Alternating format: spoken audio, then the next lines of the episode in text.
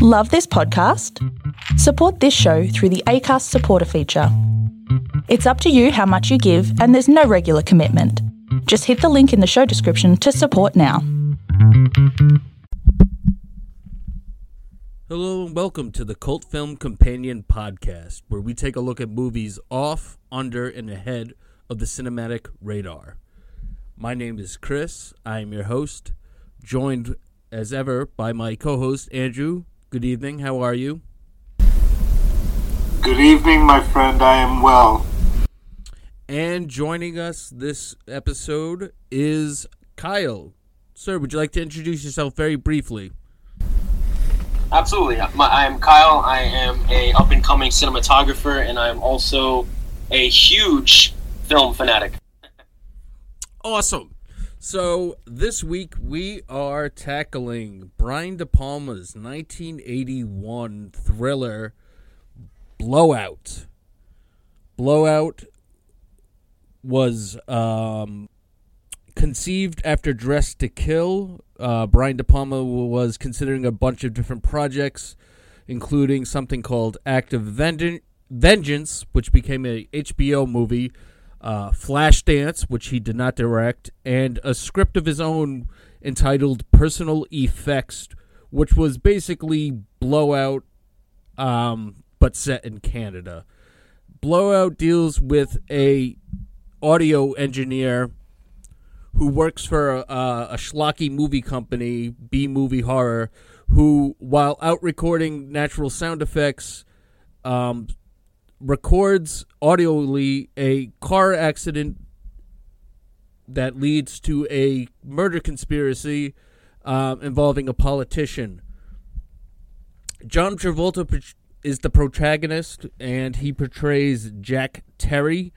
Nancy Allen portrays Sally Bedina, a woman involved in the car accident slash murder. John Lithgow is the Liberty Bell killer, and Dennis Franz portrays uh, the character of Sally's accomplice um, in blackmailing uh, people that will be uncovered throughout the course of the film, which we will discuss later on. The movie was written to be set in and was shot in Philadelphia, which is Brian De Palma's hometown, with a $9 million budget. Another $9 million was put aside to market the film. It opened up on July 24th, 1981, to very high critical acclaim, but not so much ca- uh, audiences going out to see the movie. And the film only grossed 13.8 million in the box office. The cinematographer on the film was Vilmos Zsigmond. I'm probably butchering that name. The editor was Paul Hirsch. The composer was Pino Donaggio. And reshoots were handled by Laszlo Kovacs um, because Vilmos was unable to um, participate in the reshoots because he was working on a different project. And um, the reshoots were necessary because several reels of the movie were stolen from the editing place where the movie was being put together in post production. And this movie very much is a movie for film makers who are also film lovers and i think that's why it didn't catch on so much with the mainstream audience but we'll get into that when um, discussing the movie. So let me uh, open up the conversation to um, uh, initial um, uh, responses to Blowout, and uh, I guess Brian De Palma in general, or uh, specifically early Brian De Palma. You start off. Okay. Yeah. So um, first off, I love this movie. I love everything about this movie. This um, even from the very beginning of this movie, they got a this uh, speedometer moving, you know, to start it off with. Um, so uh, this movie uh, has a lot of similarities to uh, uh, Blow Up. Uh, as far as uh, the, the feel to this movie. It's very Hitchcockian, and um, you know, it's hard to not say this is a John Travolta movie because everything this guy plays in, it's very, it just has that John like he just steals the show in this, and um, I gotta say he's probably uh, this is this is probably one of his best roles as far as acting. Um, I love his other work with um, uh, in Flashdance and everything, but um, He's not in Flashdance. not, not Flash. Uh, Saturday Night Fever. Staying Alive. Sta- No, no, no, no. Staying alive. Staying alive. Uh, yeah, no, no. I was thinking of Staying Alive when he uh, he plays this uh, character that's Dancer. yeah, it's he's a dancer um, trying to make it in um, uh, to become on Broadway. yeah, Broadway dancer. Yep.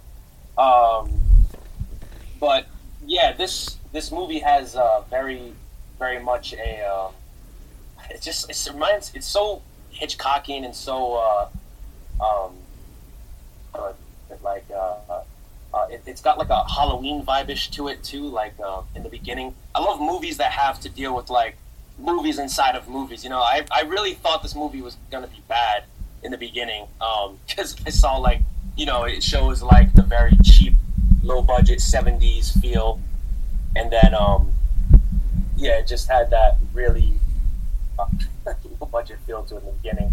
But um yeah, no, this, this movie actually inspired me to uh, want to actually get more into film because I had no idea um, sound editing was so important until I saw this.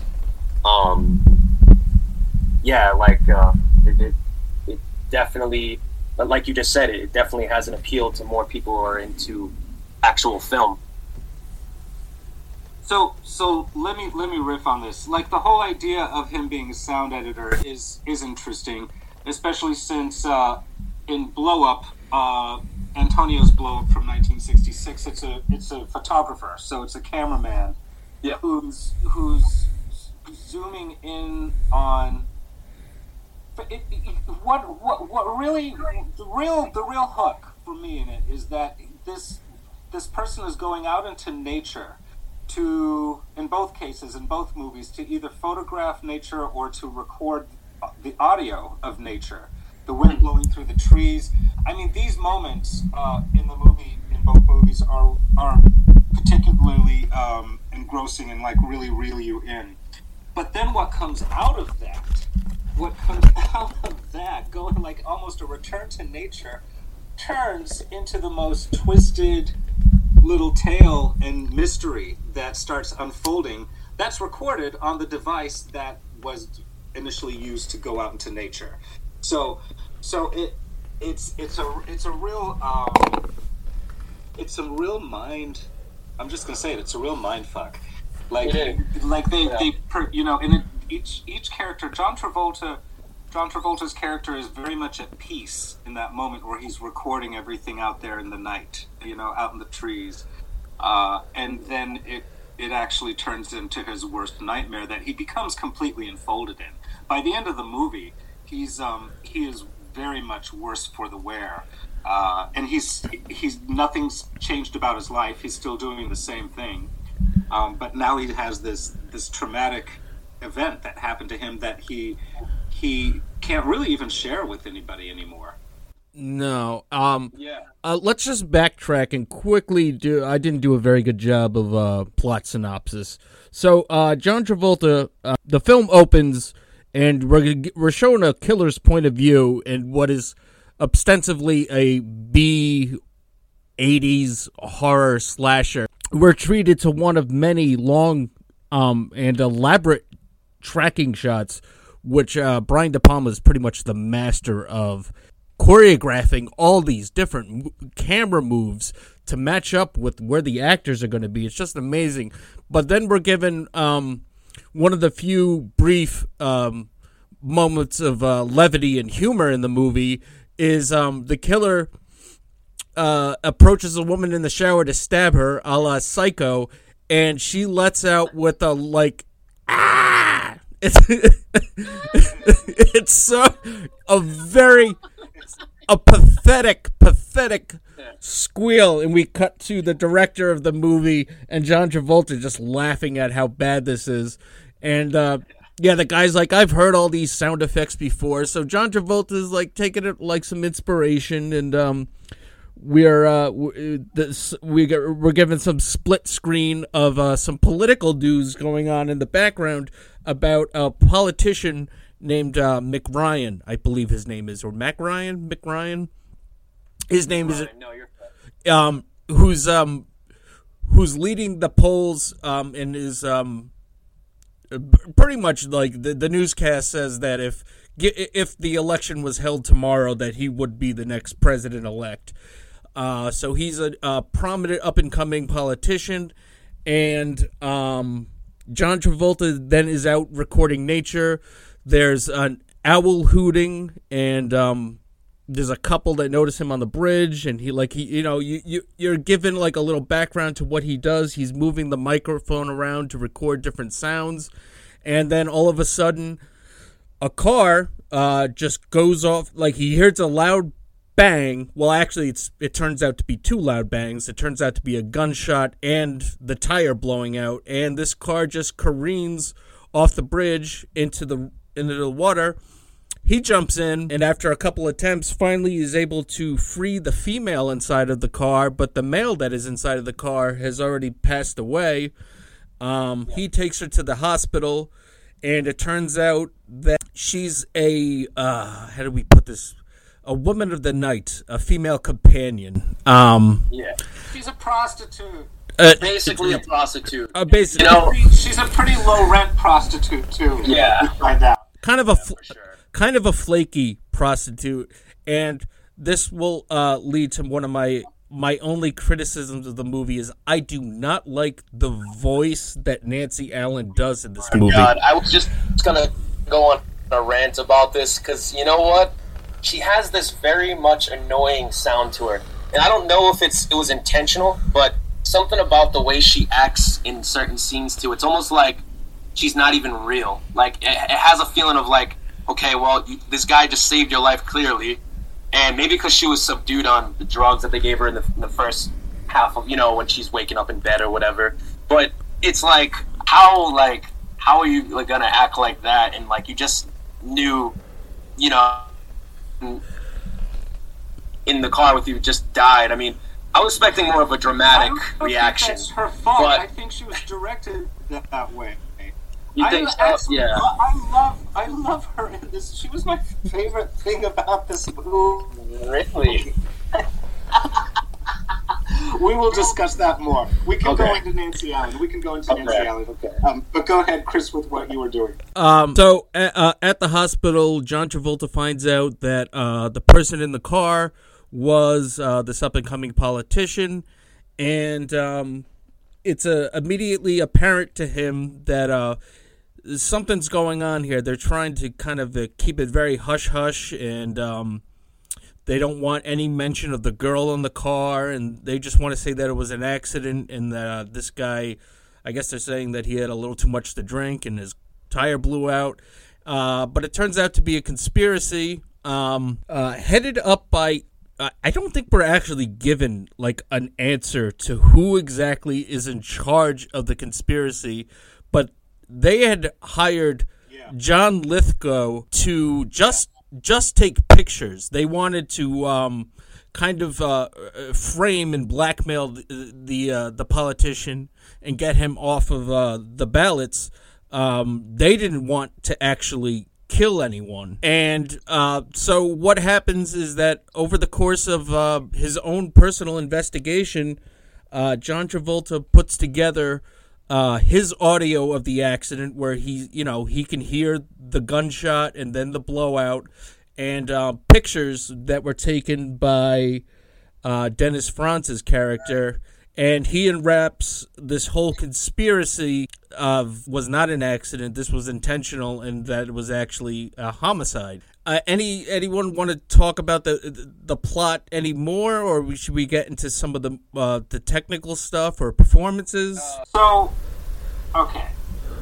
So is John Lithgow blowing out the tire on by his own accord? He took it upon himself to actually murder Yes, he did. in the car and have them have an accident. Yes. Uh, That was his own.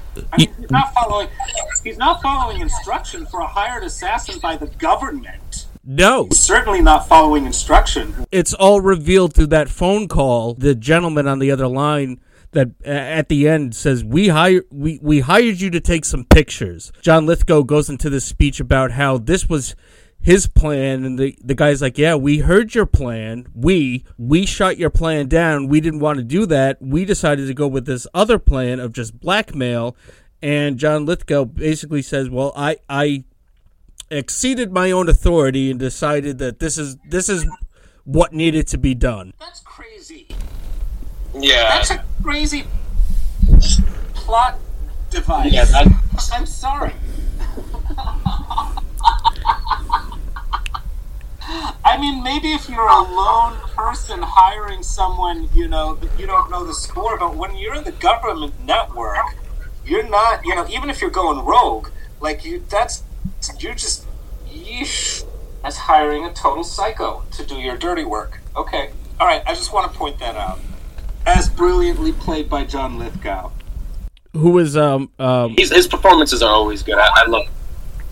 Yeah he's uh collaborated with uh, De Palma uh, uh several times. So I, I, I guess kind of call him kind of rapish guy. Uh, Dennis Franz's character, yeah. Which guy is that? Dennis. Fran- Yes. Is, Uh, that's- Um, Den- yep, Dennis Franz. Dennis Franz. Yep. is that the guy Uh, who was who is basically? He's the guy in the dirty old. Um, he's got like a, a a wife beater. It's got like Yeah, kind of like rod on it. he Yeah. took. He, he caught it on camera while John Travolta was catching it on on set. Yes. Yes. And Okay. uh, um, his give his other work too much, too much of his work before. But um, I gotta say, he gives a a very good performance as far as uh, um, being very uh, dirty and, and not a not likable character in the sense of like making you feel like, wow, this guy is just a damn scumbag. like, um, yeah. He's, out of all the characters, I gotta admit, he's uh, I think one of my most hated characters. I liked. Okay, so so so I'm sorry to bash that plot device earlier. Um, I have I have issues. I think with the the conceptual base foundation of this movie, and we can we can talk about that more. Uh, but but I do want to get into just kind of like the whole sleaze factor of this flick. Uh, the it, I remember seeing it. I remember seeing it for the first time in the 1980s when I was in high school. And I had a really tricked out uh, entertainment system with, that was hooked up to my Onkyo stereo. So I that's when I saw this movie for the first time, and I think the last time until just you know last night. Uh, and so I was blown away. I was blown away very much by the cinem- by the filmmaking aspect of it. It is really kind of a tour de force of Brian De Palma. I feel like in a lot of ways, with that in mind, that he's also just kind of flexing his muscles a lot. He's definitely at the forefront of movie making at this time, uh, during this time, late seventies, early eighties. When did he do Scarface? Kyle was Uh, that in it was 1970. Let me do- let me just double check. Yeah, Scarface was after this. It was 80, 83 or 84. 1983. 1983. No, you're actually you're actually right. 83. Wow. Yeah. hadn't done Scarface yet. Wow. The movie has a 70s vibe to it. That's why I always think it's from the 70s. But yeah, it's It 83. does. It does. And you know what? It's it, it uses Philadelphia beautifully. I Hmm. went to college like one or two years after I saw this movie, and I went to college in Philadelphia. I went to Temple University, and I remembered when I got there, my only real understanding of Philadelphia was from this movie. Uh, because it really utilized a lot of the locations very, very well in that city, all over the place. And the movie was Uh, filmed. Um, not, I know we're talking about another movie, but yeah, Scarface is another one that uh, I, I always forget that every time they film a movie, you don't know where the locations really are. I really thought this was in Florida, You thought what was in uh, Florida? uh, Scarface. You thought Scarface was in Florida? Where is Scarface? Is It- it it's like at- in Cuba? It was actually filmed in uh, California. Most Where of is it supposed to take place? Miami. Florida. Oh, so it, okay. Well, Miami, yeah, Florida, I yep. mean, you know, you can make Cal Yeah. like No, they did a good job though with it. Like I gotta say, like Well, you know, is that that cinematographer for Blow for Blowout um, Yeah. has worked with De Palma a lot. I take it. Did you say that earlier, Chris? Yes, he's working. he's the guy with the weird name. Yeah. Uh, right. Vilmos Zsigmond. Zsigmond. Vilmos Zesgamon, yes. He, he did a, a movie I did see, but I just very much remember it. Macabre and Miss Miller. He did a. he- He was a cinematographer for that one. McCabe. I think it's McCabe and Mc- Mrs. McCabe. Miller. Miss Miller, yes. With Justin Hoffman and Julie Christie. With Um, Justin, Justin Hoffman and Julie Christie. Um, well, Shelley Duvall's in it. Um, I remember. Um, I forgot the other.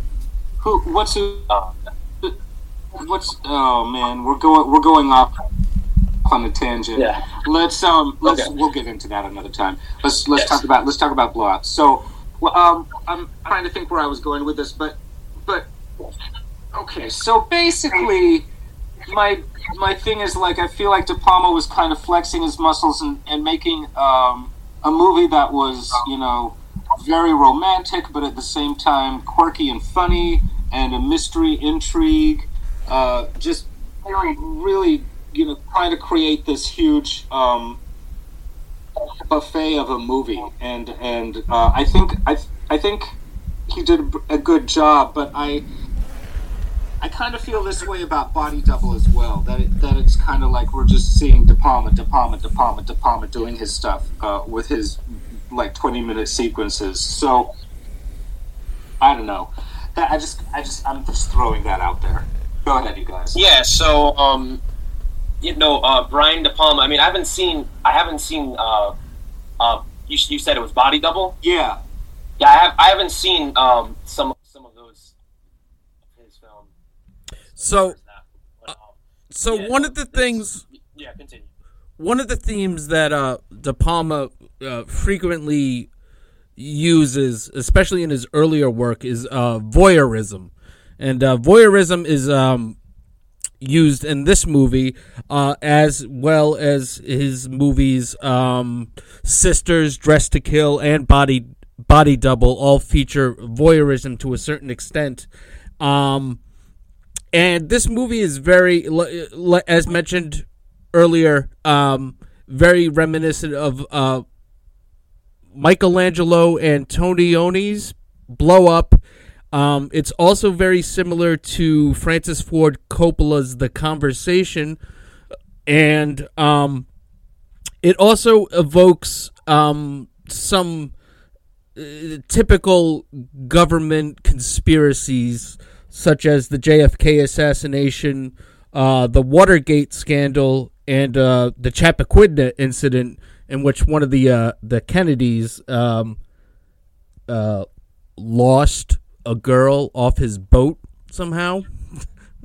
um, and it also um, harkens kind of, and they mentioned it actually in the movie that um, it's very similar to the Zapruder film of the JFK assassination, except that uh, Travolta's got the audio only, and um, I, I one of the cops makes a very interesting uh, a comment. He says to Travolta, "So you're an ear witness to a murder," which uh, it's a a pretty pretty uh interesting line of dialogue and uh so it's very it's interesting that De Palma is very much taking aspects of Hitchcock and also of just gonna say that Alfred Hitchcock. of uh, also of Italian giallo films, uh, which are uh, horror movies from but but but feature very um, colorful and very explicit uh, acts of violence in it. Um, most notably, uh, Dario Argento is is kind of the godfather of Italian giallo films, um, and it, it's very apparent that De Palma was influenced by those, um, especially with in this particular movie, killings uh, that John Lithgow executes uh, later on in the movie when he he thinks he's killing Nancy Allen's character, but uh, he ends up inadvertently killing the wrong uh, woman a couple times, actually.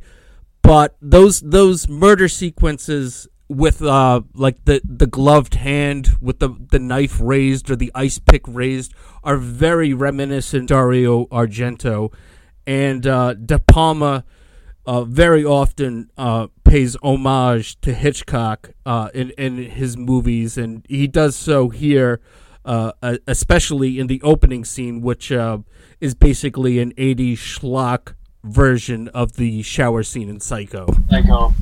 Well, Yeah, he- you know what? he's- I, I, was, I was. Hold on. I just want to say, like Kyle, like rem, you just recently saw Vertigo with Jimmy Stewart. Yes, I was just gonna actually add to that. Um, the movie uh, Blow actually like like I, I saw an interview before um earlier today actually. Uh, he was uh, Brian De Palma actually said it. Um, I believe it was the Dick Cavett show. He was talking about like how much he through all of his career, you know, Alfred Hitchcock, just in terms of writing, um, uh, he loves the way he builds suspense, and he knows how to like bring out the um, the, the characters as far as um, you know, um, you like leaving you in complete awe. Like throughout throughout Blowout, you know, there's scenes like you know when the scene when they show like there's a tracking device going, like you you like okay, there's a camera on, and it shows like he's being recorded um, in his apartment. Um, you know, scenes just scenes like that alone, it, it's it's very much like a um, uh, well, going back to Vertigo, like uh, it, it leaves you like, all right, what's what's gonna happen? You know, what's gonna happen next? Like the woman who's near the um, the edge of the uh, the lake, she tries to commit suicide. It it you don't you don't really know what's gonna happen. In other words, um, in this movie, it really keeps you like, all right, is he being stalked? Is like who's behind this? Like it, the movie keeps you very much um, thinking throughout. That's what I love about um, uh, Brian De Palma because you know he he's actually very interested in uh, Hitchcock's work. being placed into a voyeur position. I mean, you're you're already doing that when you're watching a movie, Yeah, and then when you know, and then when the movie itself um, says, "Okay, now you are a voyeur," and you know, a voyeur. There's there is a taboo element to being a voyeur. You're not really supposed. You're you're watching something. If you're watching a person or people, they're acting as if they're uh, not being watched. That they're actually in private. So you know, there's this element of invasive element that the movie now puts the viewer into. So you're you're you know you're kind of choosing to be on this illicit little ride when when you're watching a, a film that does that to you. So yeah, Hitchcock did it really really really well, and De Palma is is taking on you know that task by doing it as well. And Anto- Antonioni did it brilliantly with Blow Up. Uh, very similar. Yeah, that was yeah, I there were moments in Blow Up and in Blowout where I was like, I, I don't, I, I, don't, I shouldn't be watching this. Yeah. Right? it makes you feel like like you wanna you wanna compare the two a lot and like like me I, I always I'm the type of person all right like what what movie was better in, in terms of like story camera work like because I because there are movies that still stack up you know that are from an older generation that like like for me like um the older um uh the older Scarface um by Howard Hawks is like a good example. Like, um, you know, it, it's an older movie, but you know, sometimes writing and story and you know, uh, it it does beat like Well- newer mo- movies later Yeah, on. I mean, um, you, you, sometimes depends on who it is. Like some some I'm, movies I'm are well old school. I always prefer the, the older stuff. Chris will tell you that, and I think we've talked about this. So you, Yeah. yeah, you should. I'm I'm always going to be going for the the older stuff, the throwback. But I wanted to In terms of story, yeah. real quick, I wanted to point out Vertigo to you, Kyle, because we were talking about it, and I know you've seen Vertigo recently. Yeah. But De Palma, De Palma uses the same device in Blowout in terms of the lead character having a huge guilt complex about something that happened earlier in his in his career in his life. And with Jimmy Stewart, I believe in Vertigo, he loses um, his his partner on the job through his vertigo. I think I think he falls to his death. Am I right? You are very correct. yeah, Yes. you Well, at No, at the big. It's at the beginning. I think he's carrying that around. I think he's carrying that around with him.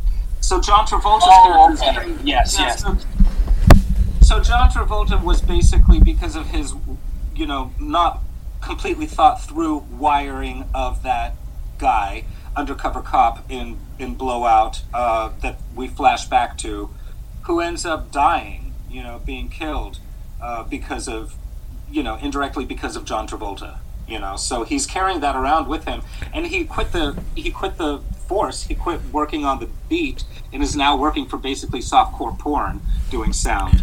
So, so he went from like wiring undercover cops to doing sound for you know softcore porn. But we're Basically. But this but this gives uh, Travolta's character Jack Terry. Th- this gives his character good motivation for wanting to solve this murder because I, I think that if Travolta if we hadn't gotten the scene of where the failed uh, wiring of the undercover cop that led to the the mafia hanging. You know it, we're given a reason to why he wants to kind of right this wrong from his past which gives his character motivation because i, I think in lesser hands with a, this, a similar premise but not such a intelligent director and writer uh, there wouldn't be that that motivation for sol- wanting to solve this murder. I think that De Palma handles it so well um, and it shows his obsession with um, wanting to solve this murder, putting to, you know literally cutting out photographs to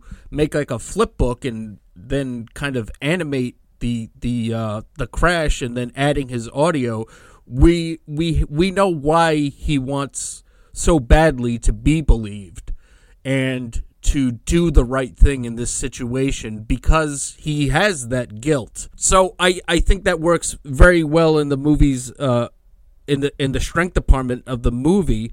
I think what loses a lot of the a, a lot of audience members are the scenes of like the technical aspects of making a movie. I, I, I think a lot of mainstream audiences don't really care about uh, um to use a cliche phrase i don't care how the sausage is made i just like the sausage and this movie is half half sausage and half how the sausage is made and i think that's why um a mainstream audience didn't really flock to it but i think that's why it's getting it has the recognition that it does as a as a as a cult classic um because certain members of the audience do want to see how the sausage is made, and they do like these scenes of of Travolta marking the tape where it needs to be cut and spliced. And those scenes, to me, I think De Palma does a great job of filming them. They're shot, they're shot great, and I find them interesting. But I can understand why another audience member or, or half the audience with me would wouldn't care. Would find it. Yeah. Yeah, like um, that's a good example too, because um, you know, people today in general, like you know, movies today are just fast paced. They're they're no more like really down to sit for a like a story. Like if you go to any movie theater, you know, people just feel like they're just there to pay for a seat to sit down for two hours. Um, so yeah, uh, blowout. As far as if you're a singer, you know, you could definitely appreciate what De Palma has done with, um, you know, in in terms of uh, visuals and, and pacing and good uh, character development, storytelling, and all that. I mean, it, it is great because we get to see we get to see Travolta's, um, which I consider his best performance um, out of all of his movies. Um, also, I don't know if you know this, but um, uh, Tarantino actually, uh, this was one of the movies that really made him decide uh, that he wanted him to play his, his character in Pulp Fiction. Really? Yeah, this was uh, the movie that basically uh, got Quentin Tarantino to be like, you know what, let me give this guy another shot. And, you know, this was during the time when Travolta's days were kind of like, he wasn't getting much work, he wasn't getting He was too much. he was doing talking baby Yeah, movies. wasn't getting- yeah, yeah, he wasn't really. No, he wasn't doing that in '81. That was later. Um, Well, he wasn't. He wasn't really getting. No, too no, much I'm talking about in the that he felt- in the in the early '90s. Travolta's career was on the decline, and he was doing the "Look Who's Talking" movies. Yeah. Yes. Yeah, and uh, he just, um, you know, a, a lot of people, uh, from what Quentin was saying, was saying that you know, uh, uh, like a lot of directors, they didn't want to give him too many work. They couldn't because they, they just saw him as the guy from the Grease guy, you know, the dancer. The they thought that era was just done, and he was. Uh, but you know, it, it's so amazing that Quentin sought out this movie and could tell like this is he can really. He I feel like Travolta is actually one of the top. One of my well, to me, he's one of my favorite actors. But you know, he's definitely he's definitely up there as far as one of the greatest actors. He has a natural uh, Oh no, he's not one of the greatest. One of them, uh, to me, I mean, he's. I mean, this performance, I gotta say, this one, I I feel like, uh, what's that called when you're uh, um. There's a name for it. It's a type of A tour, a tour de force. Yeah, I guess you could put it that way. But um I mean, of course, there's always the De Niro's, there's always this, the Al Pacinos or whatever, or you know, there's always some big, better. Uh, there's always going to be great actors. I don't know. I just think he's, to me, he's, he's one of my favorite actors. But um, But he's a Scientologist. You can't trust him. What's that movie? Is it Battleship Earth? Um, I never. Oh wait, are you talking about the one that's based off? It's of the, Battlefield Earth. Scientology novel.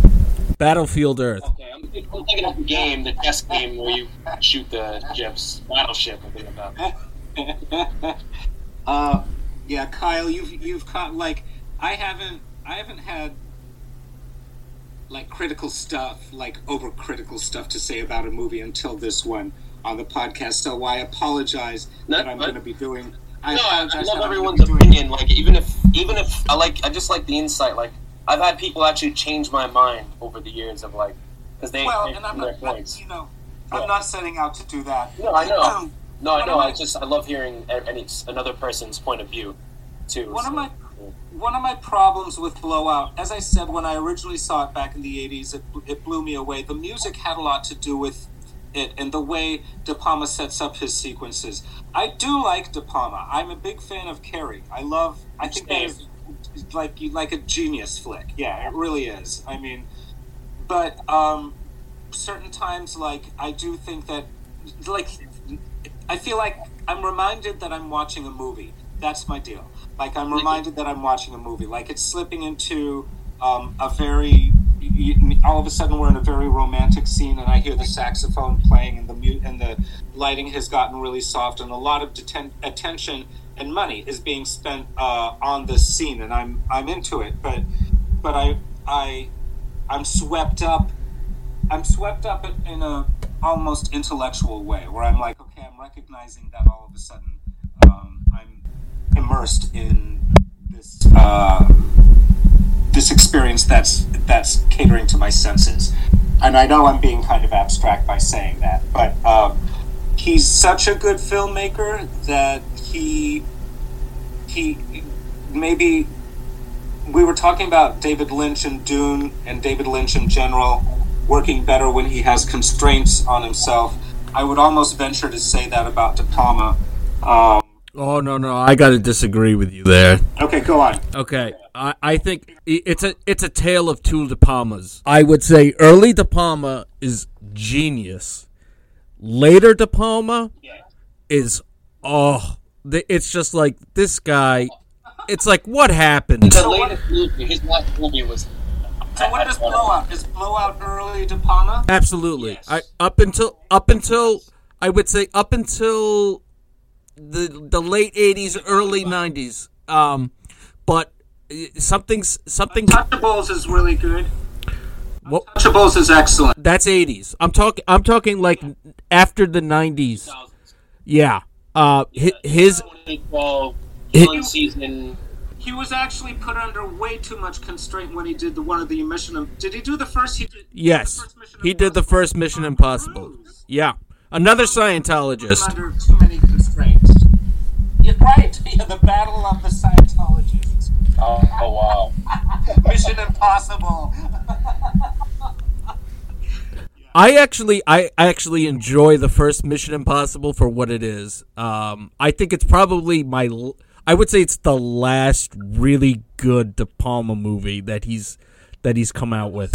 It was in many ways. It was in many ways taken away from De Palma, pretty much by Tom Tom Cruise, who I think was fronting the money for it. But You know, So- I kind of feel guilty for not seeing that either.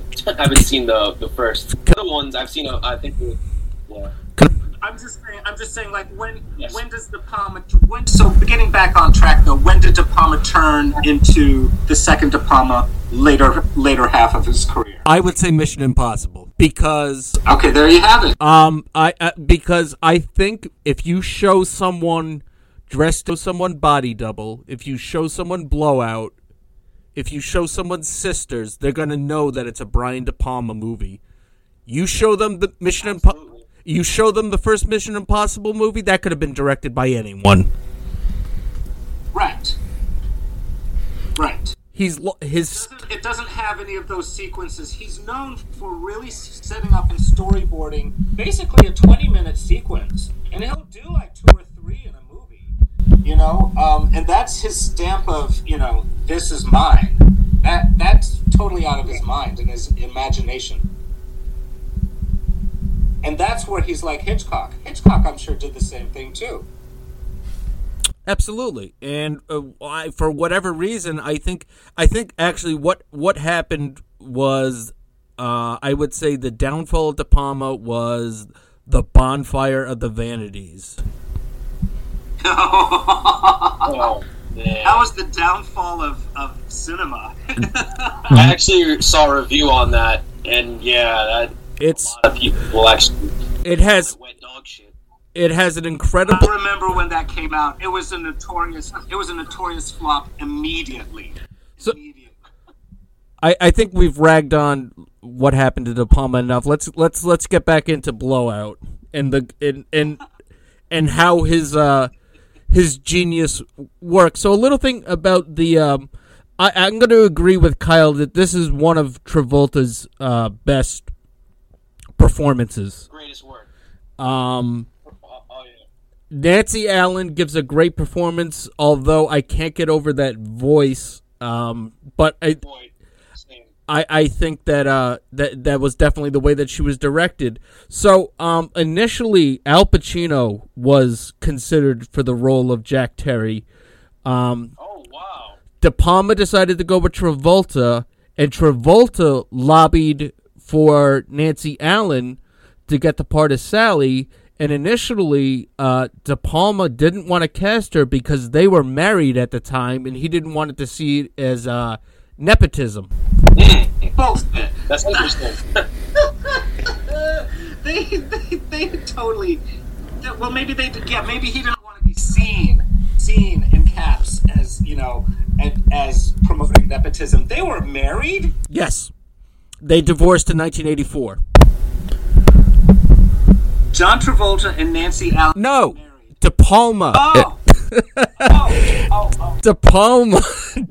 Brian De Palma and Nancy Allen were married. So I did not know. Did I know that Brian De Palma and Nancy Allen were married? I don't think I knew that. That's very interesting, and that explains why she's in a lot of his movies. Okay, I get it. Um, well, he did it. He did it over and over again. He did. He didn't want to be seen as using nepotism. He blatantly. Andrew, Andrew, I have a question for you. Question, Andrew. Uh, how many movies was of uh, Brian De Palma movies was Nancy Allen in after their divorce? Zero. I'm. Correct.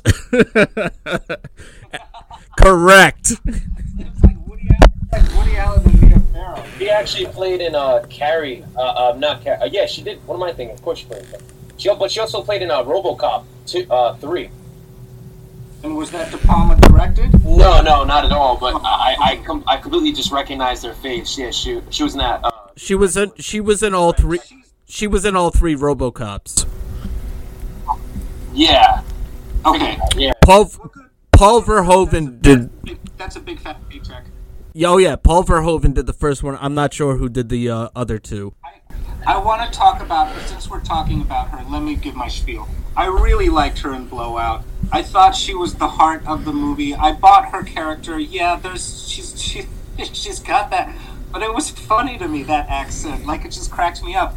And I saw the layers going on with her character. She doesn't really want to deal. She doesn't really want to deal with reality. And there are there are female characters like that in Blow Up as well, where they the killing the killing is brought to their you know brought to their consciousness and they can't really deal with it. And so i saw that with her. She just wants to talk about makeup you know? Uh, Yeah. you know but but then once she does start opening up it's a good it's a good character and pretty well written. Once she starts opening up you see that she's you know there's more to her and that she actually understands that you know makeup in the end is superficial and what is she really trying to do with her life. Like there's a real person there the chemistry between her and John Travolta is is excellent too. I thought. I thought it was really um, real. I'm like I bought it. You know. But, but, uh, I'm, I'm not trying to. I mean, Go ahead. I, I kind of disagree. I, I I think she was kind of lousy. Like I, as far as a person, and like for example, you know, John Travolta. You know, he seemed like the type who was trying to like really get her to, to get a drink in the movie or go out with a drink. It seemed like she was trying to like push him away or something. Like I kind of got the feeling that she didn't really want anything to do with him in the movie, and I just thought the chemistry wasn't there with with her. I got I got to disagree. I got to disagree with you and agree with Andrew. I thought they had excellent chemistry, and I think what you, you what you're referring to is initially she's paid off to disappear after the accident. Uh, he convinces her to stick around. That's what it was. I, I think I wasn't understanding. Yeah. that's what it was. She was paid off to disappear, and th- it, She's actually got a. She's got a. Yeah, go ahead. I'm sorry. Go on. I was just gonna say their their chemistry. Eh, you believe the relationship as it grows throughout the movie because their dialogue and the way they relate to one another, and he kind of brings her around to understanding, like it- that this is important. We need to do the right thing here, and he convinces her that you know she needs to get the original um, uh, photographs, the original film from her uh, accomplice. And I think that he his guilt uh starts to weigh on her and she develops her own guilt for all the blackmailing that they you know that she had made money on in the past. And I think that um if they didn't have chemistry I believe the relationship. I thought they had uh, their their chemistry grew throughout the movie. They had good chemistry from when she was disorientated in the hospital and then you know up until their final they they don't even sleep together. They have a relationship but they don't have sex. The most they get is i think they they kiss and the, they kissed once in the car. But um i i i i, I got to disagree with you kyle i got to go with andrew on this i thought they had great chemistry I, s- I start like wanting. I'm like, okay, you start rooting, or I start root. I started rooting for the two of them. I was like, I want you two to, you know, win out in this movie, and they, you know, they don't in the end, which makes it tragic. You know, it make makes the movie tragic at the end. And what what a, uh, a climax too of uh for for uh, the movie Yeah, too. I mean, yeah, I mean, we could probably do a whole podcast on just that final sequence with Yeah. the parade and fireworks and everything like that. That is, there's a once again a lot of I give it a good climax though. You know that's Brian like Scarface. All of his movies have some type of like amazing ending. You know, it's, Yes, yes, but uh, yeah, yeah, yeah, yeah. But well, getting back to Nancy Allen's character, and then I'll drop it. Uh, there's keep in mind there's a lot there's a lot going on in her head um, that we don't know about for quite a while. So she's always working it out. She's actually the the you know the counterpart to Vanessa Redgrave in Blow Up, and Blow Up is played by Vanessa Redgrave, who's a very complicated actress, and you can tell that there's a lot. No, that Yeah. makes sense now. Now that you brought Just- bring I that mean, up. but De Palma decided to turn her character into basically like a, a dizzy blonde or a seemingly dizzy blonde. Okay. Uh, so, which is an interesting twist, you know. But yeah, she's got a lot going on in her mind. She's thinking to herself like, I gotta. She's got a lot of people breathing down her neck, probably. Like, I gotta get out of town. I gotta. I can't talk about this. Um, I wasn't even supposed to be with him, and now he's It's dead. still crazy how calm and collective she is. Like for me, when I was watching it, I was just like, of course, I guess if you're in any type of business or whatever like that, but you like she just like really like almost like her emotions were just. I'm not used to seeing uh, too many movies. I'm some, but you know, not all the time of characters like her. I guess she was there. Besides blow up, now that you put it from what you told me, but you know, um, it was just hard for me a little bit to kind of like see, um, you know, uh, I, I, guess for me, I thought she wasn't as believable as um, um, from. But, but now that you guys put it that way, I, I, I guess I could kind of see where you're If coming you- from. If you're not buying the accent, then you probably aren't gonna, you know, bother with the rest. And that, Yeah, that's what it is. so yeah. That's And I, I made a choice to buy the accent, so I, I will say that much. I was like, okay, I'm gonna go with this. yeah, yeah. That's probably what it was because I kept laughing sometimes. I was like, oh god. She and the voice. and she it's a it's a it's a, like a stereotype, but I can't put my finger quite on like what stereotype it is. Yeah, yeah. What is this come from? Like, yeah. It's like Judy Holliday or um, Melanie Griffith in Born Yesterday or Working Girl. Or it almost sounds like Betty Boop. Yeah. That's a good way to put it. Now that I think about it. All right, let's let's. It's very cartoony. It's very cartoony. And, you know, in a lot of ways, it has this cartoony uh, sound to it. It made it. Do you want do you want some coffee? Like, Do you want me to make you something to eat? Oh my god! anytime soon.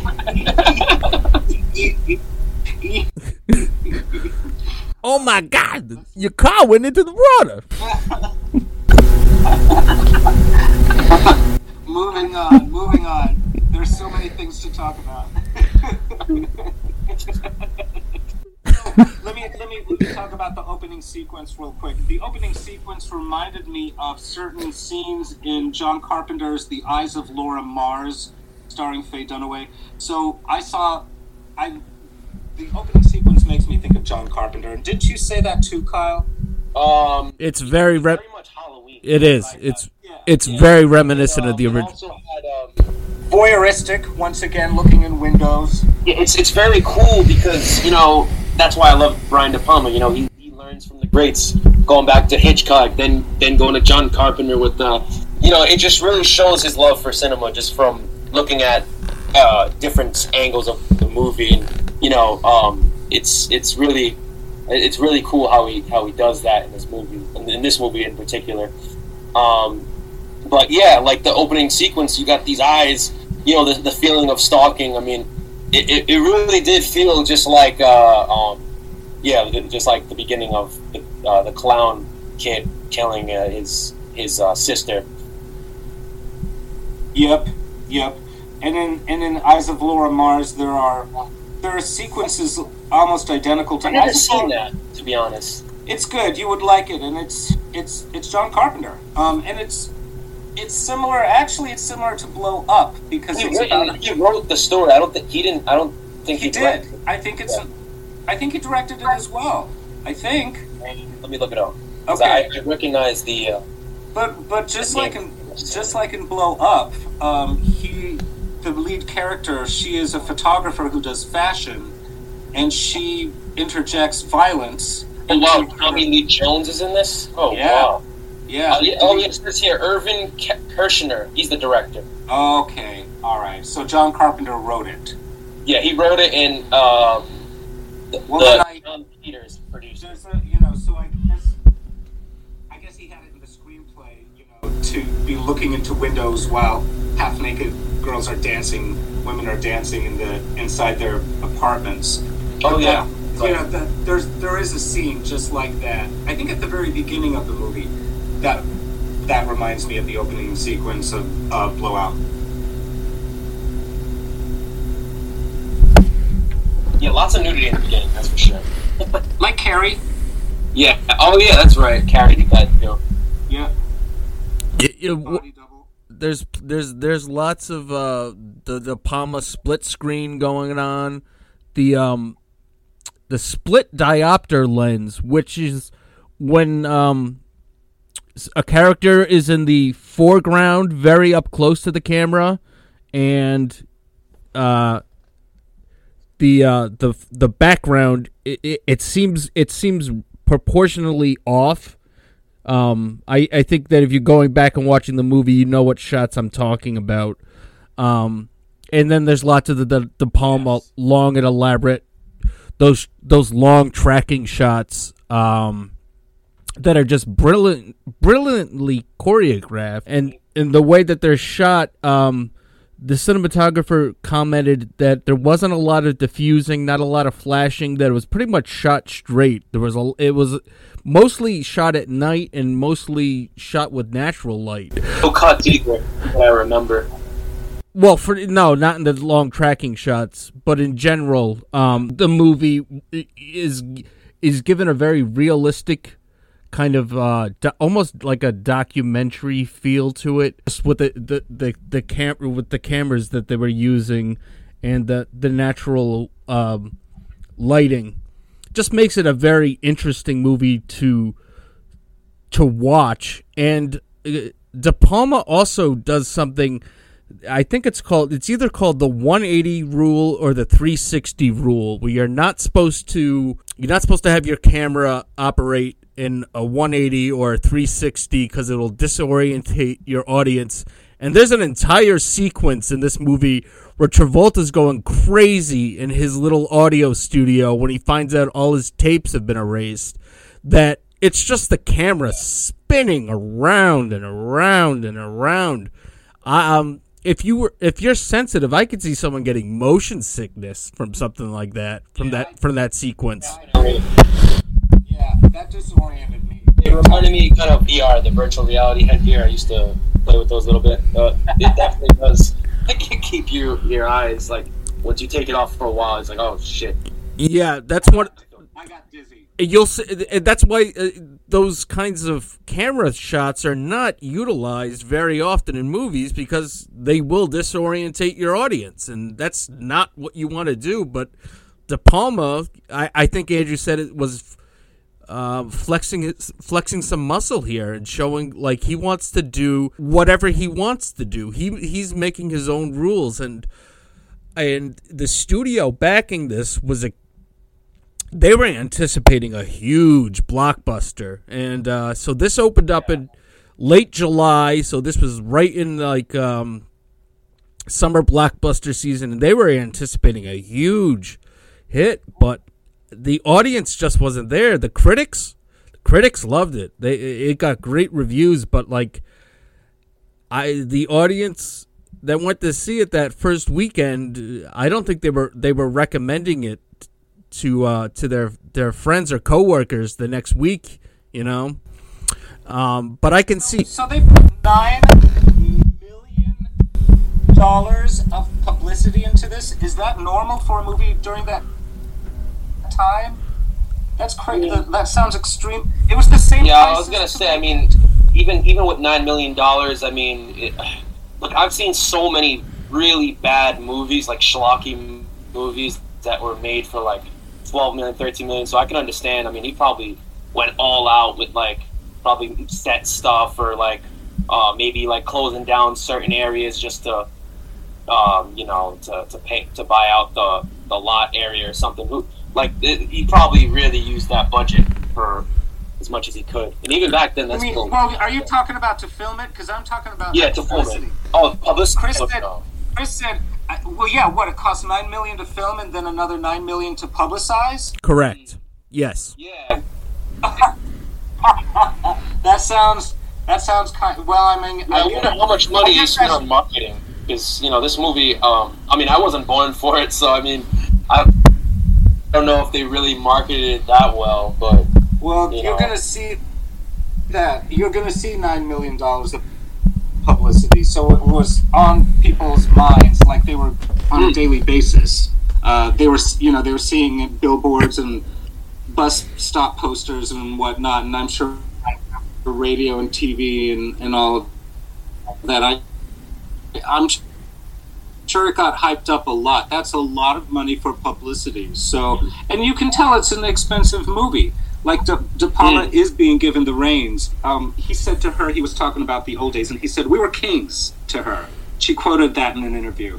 Uh, so he, he was Yeah, nine million was a that was probably the highest budget he had gotten. his own thing, and you know, you expect that for something like the Terminator.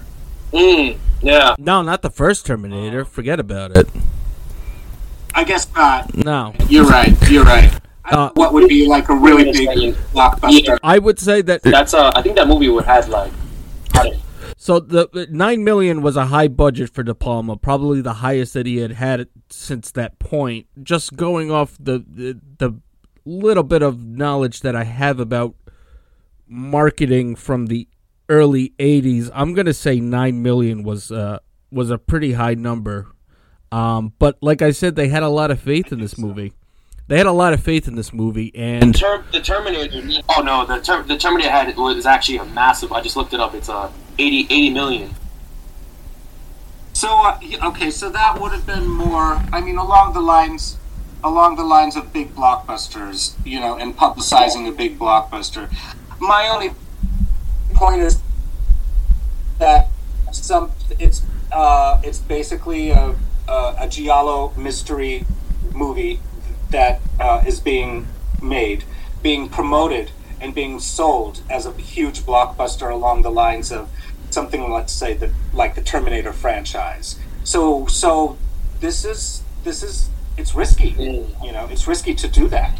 People, I don't know what people exactly were expecting when they went to see Blow Out, but to see something that's heavily based on an Antonioni film, um, what you know, it's not it's not really mass public, you know, oh, uh, I just gotta cor- I gotta ways. I have you know, I, I, I uh, we gotta rewind. Um, I gotta correct Kyle. The budget for the first Terminator movie was less than seven million dollars. Uh, that I just looked up. Ter- Wait, we talking about the first one? Yeah, Because I was talking about the first Terminator. It says here. Here, let me go back to it. not it doesn't. It, right here. Oh, I'm sorry. No, I'm, I, no. I- You know what? You're right. I, I looked at the box. off. That was the box office. I'm, I, I really. I'm. The box office got 70, 78.3 million. How That's much what, would it cost to make? six point four million. let me see. Let me. It only cost six point four million. So in comparison, so in comparison, Blow Out cost much more money to make and did not fare nearly as well at the box office. So Blow Out in 1981 uh, is basically. I mean, I don't know what, what was considered a blockbuster by then, be- because it. E.T. would have been in 1982, and that's when the whole Spielberg Oh, yeah. blockbuster franchise dominated the 80s. So, so this would still be before that. I mean, yeah, Jaws was a huge blockbuster hit in 1975 or 76. But I'm just trying to think what was what Blow Out would have been up against. Uh, and, and in my opinion, as much as as much as Blow Out is a crowd pleasing flick or is geared to be one, um, the, the the the inherent plot, the, the inherent concept of it uh, is is I think um, I don't know. It doesn't deliver as many um, as much as many punches as a, as an audience would want from a blockbuster. It's something you sit down with and just kind of. It's a good date movie if you're into an, uh, a mystery type of film. It's, it's But- basically taking a mys- If you're guessing, like, where is it going? Yeah, I, I can agree with that. It also doesn't have a happy ending. The ending is awful. And I and I could see I could see Uh, it's terrible. I don't. I didn't. I couldn't remember if she died or not, and she does. Yeah, It's the terrible. way. And I think that's a downer. I think maybe that's why audiences might not have liked it in the end. They changed the ending of Little Shop of Horrors a few years later based on that similar type of ending.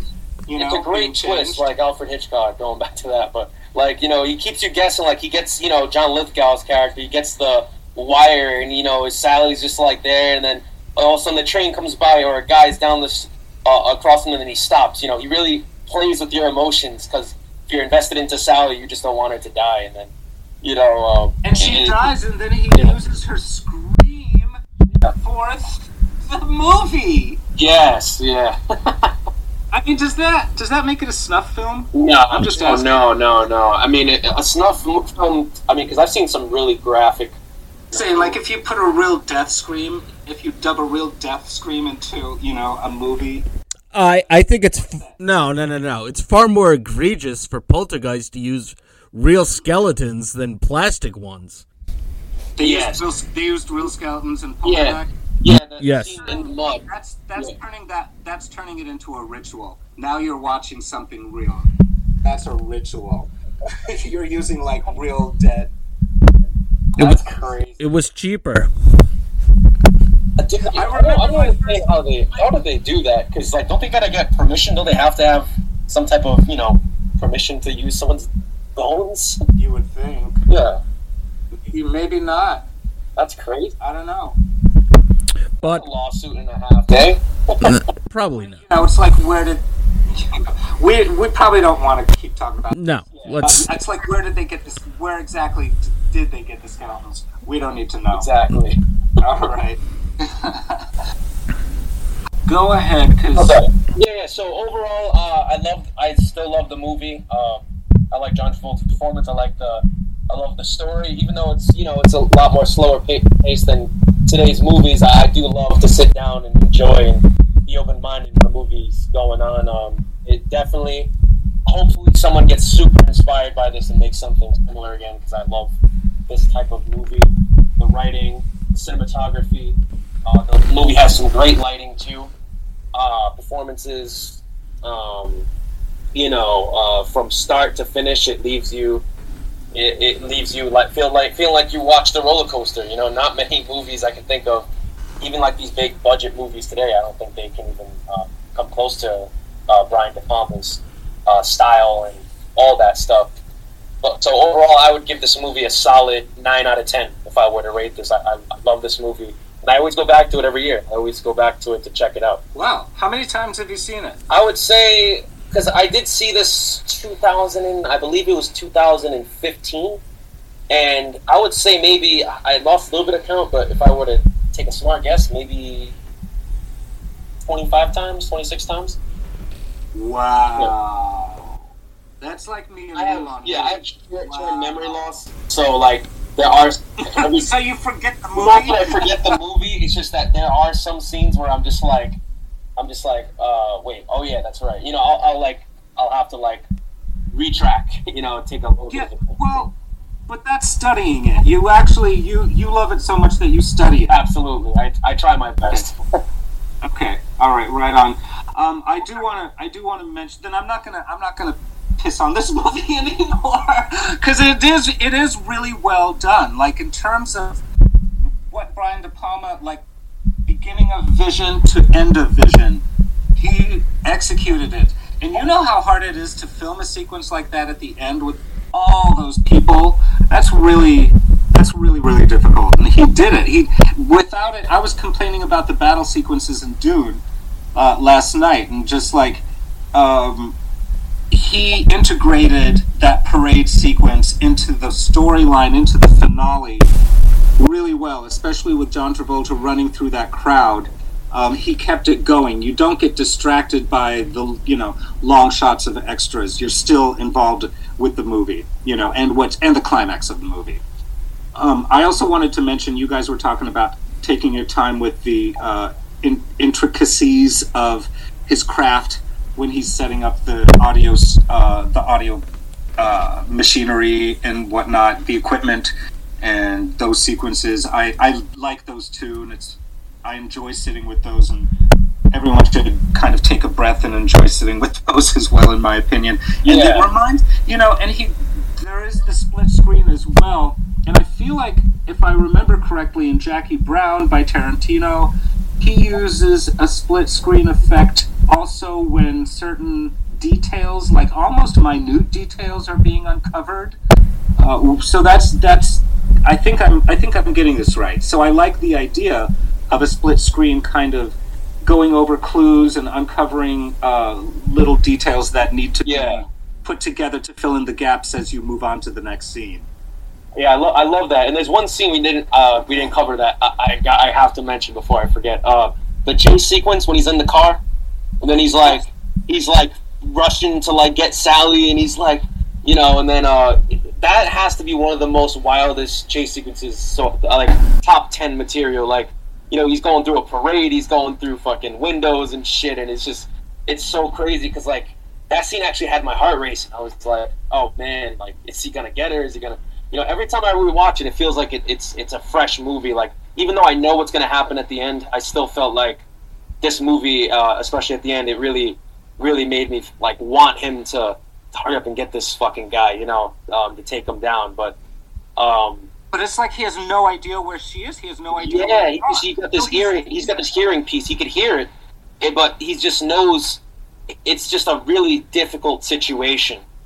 You know, It's it's it's wild. It's wild. The way that this movie and and Blow Up as well uses technology, um, the way that it enters our lives, and we become, it changes our lives completely. Like so, he is actually being tortured by this kidnapping and subsequent murder um, of this girl that he really likes happening in his ear while he's trying to find them driving like a maniac. He would have killed people, by the way, driving like that uh, in real dude, life. he, he Yeah. did definitely, Yeah.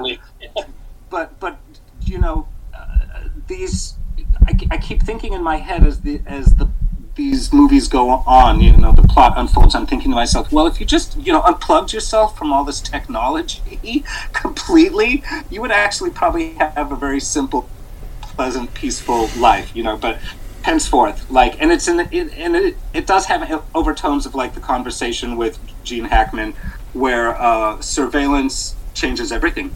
It really, really does. Mm. So you, you you become a voyeur, but you also become the one who's being watched, you know, uh, and uh, all of a sudden everything. There's nothing that's private anymore. Uh, it all becomes public. So anyway, um, those are just the overtones that I wanted to mention. But yeah, getting back to it, like he's he's he's at a loss. He's not going to find them. It's a miracle that he does find her, but it actually it's too late when he does find them.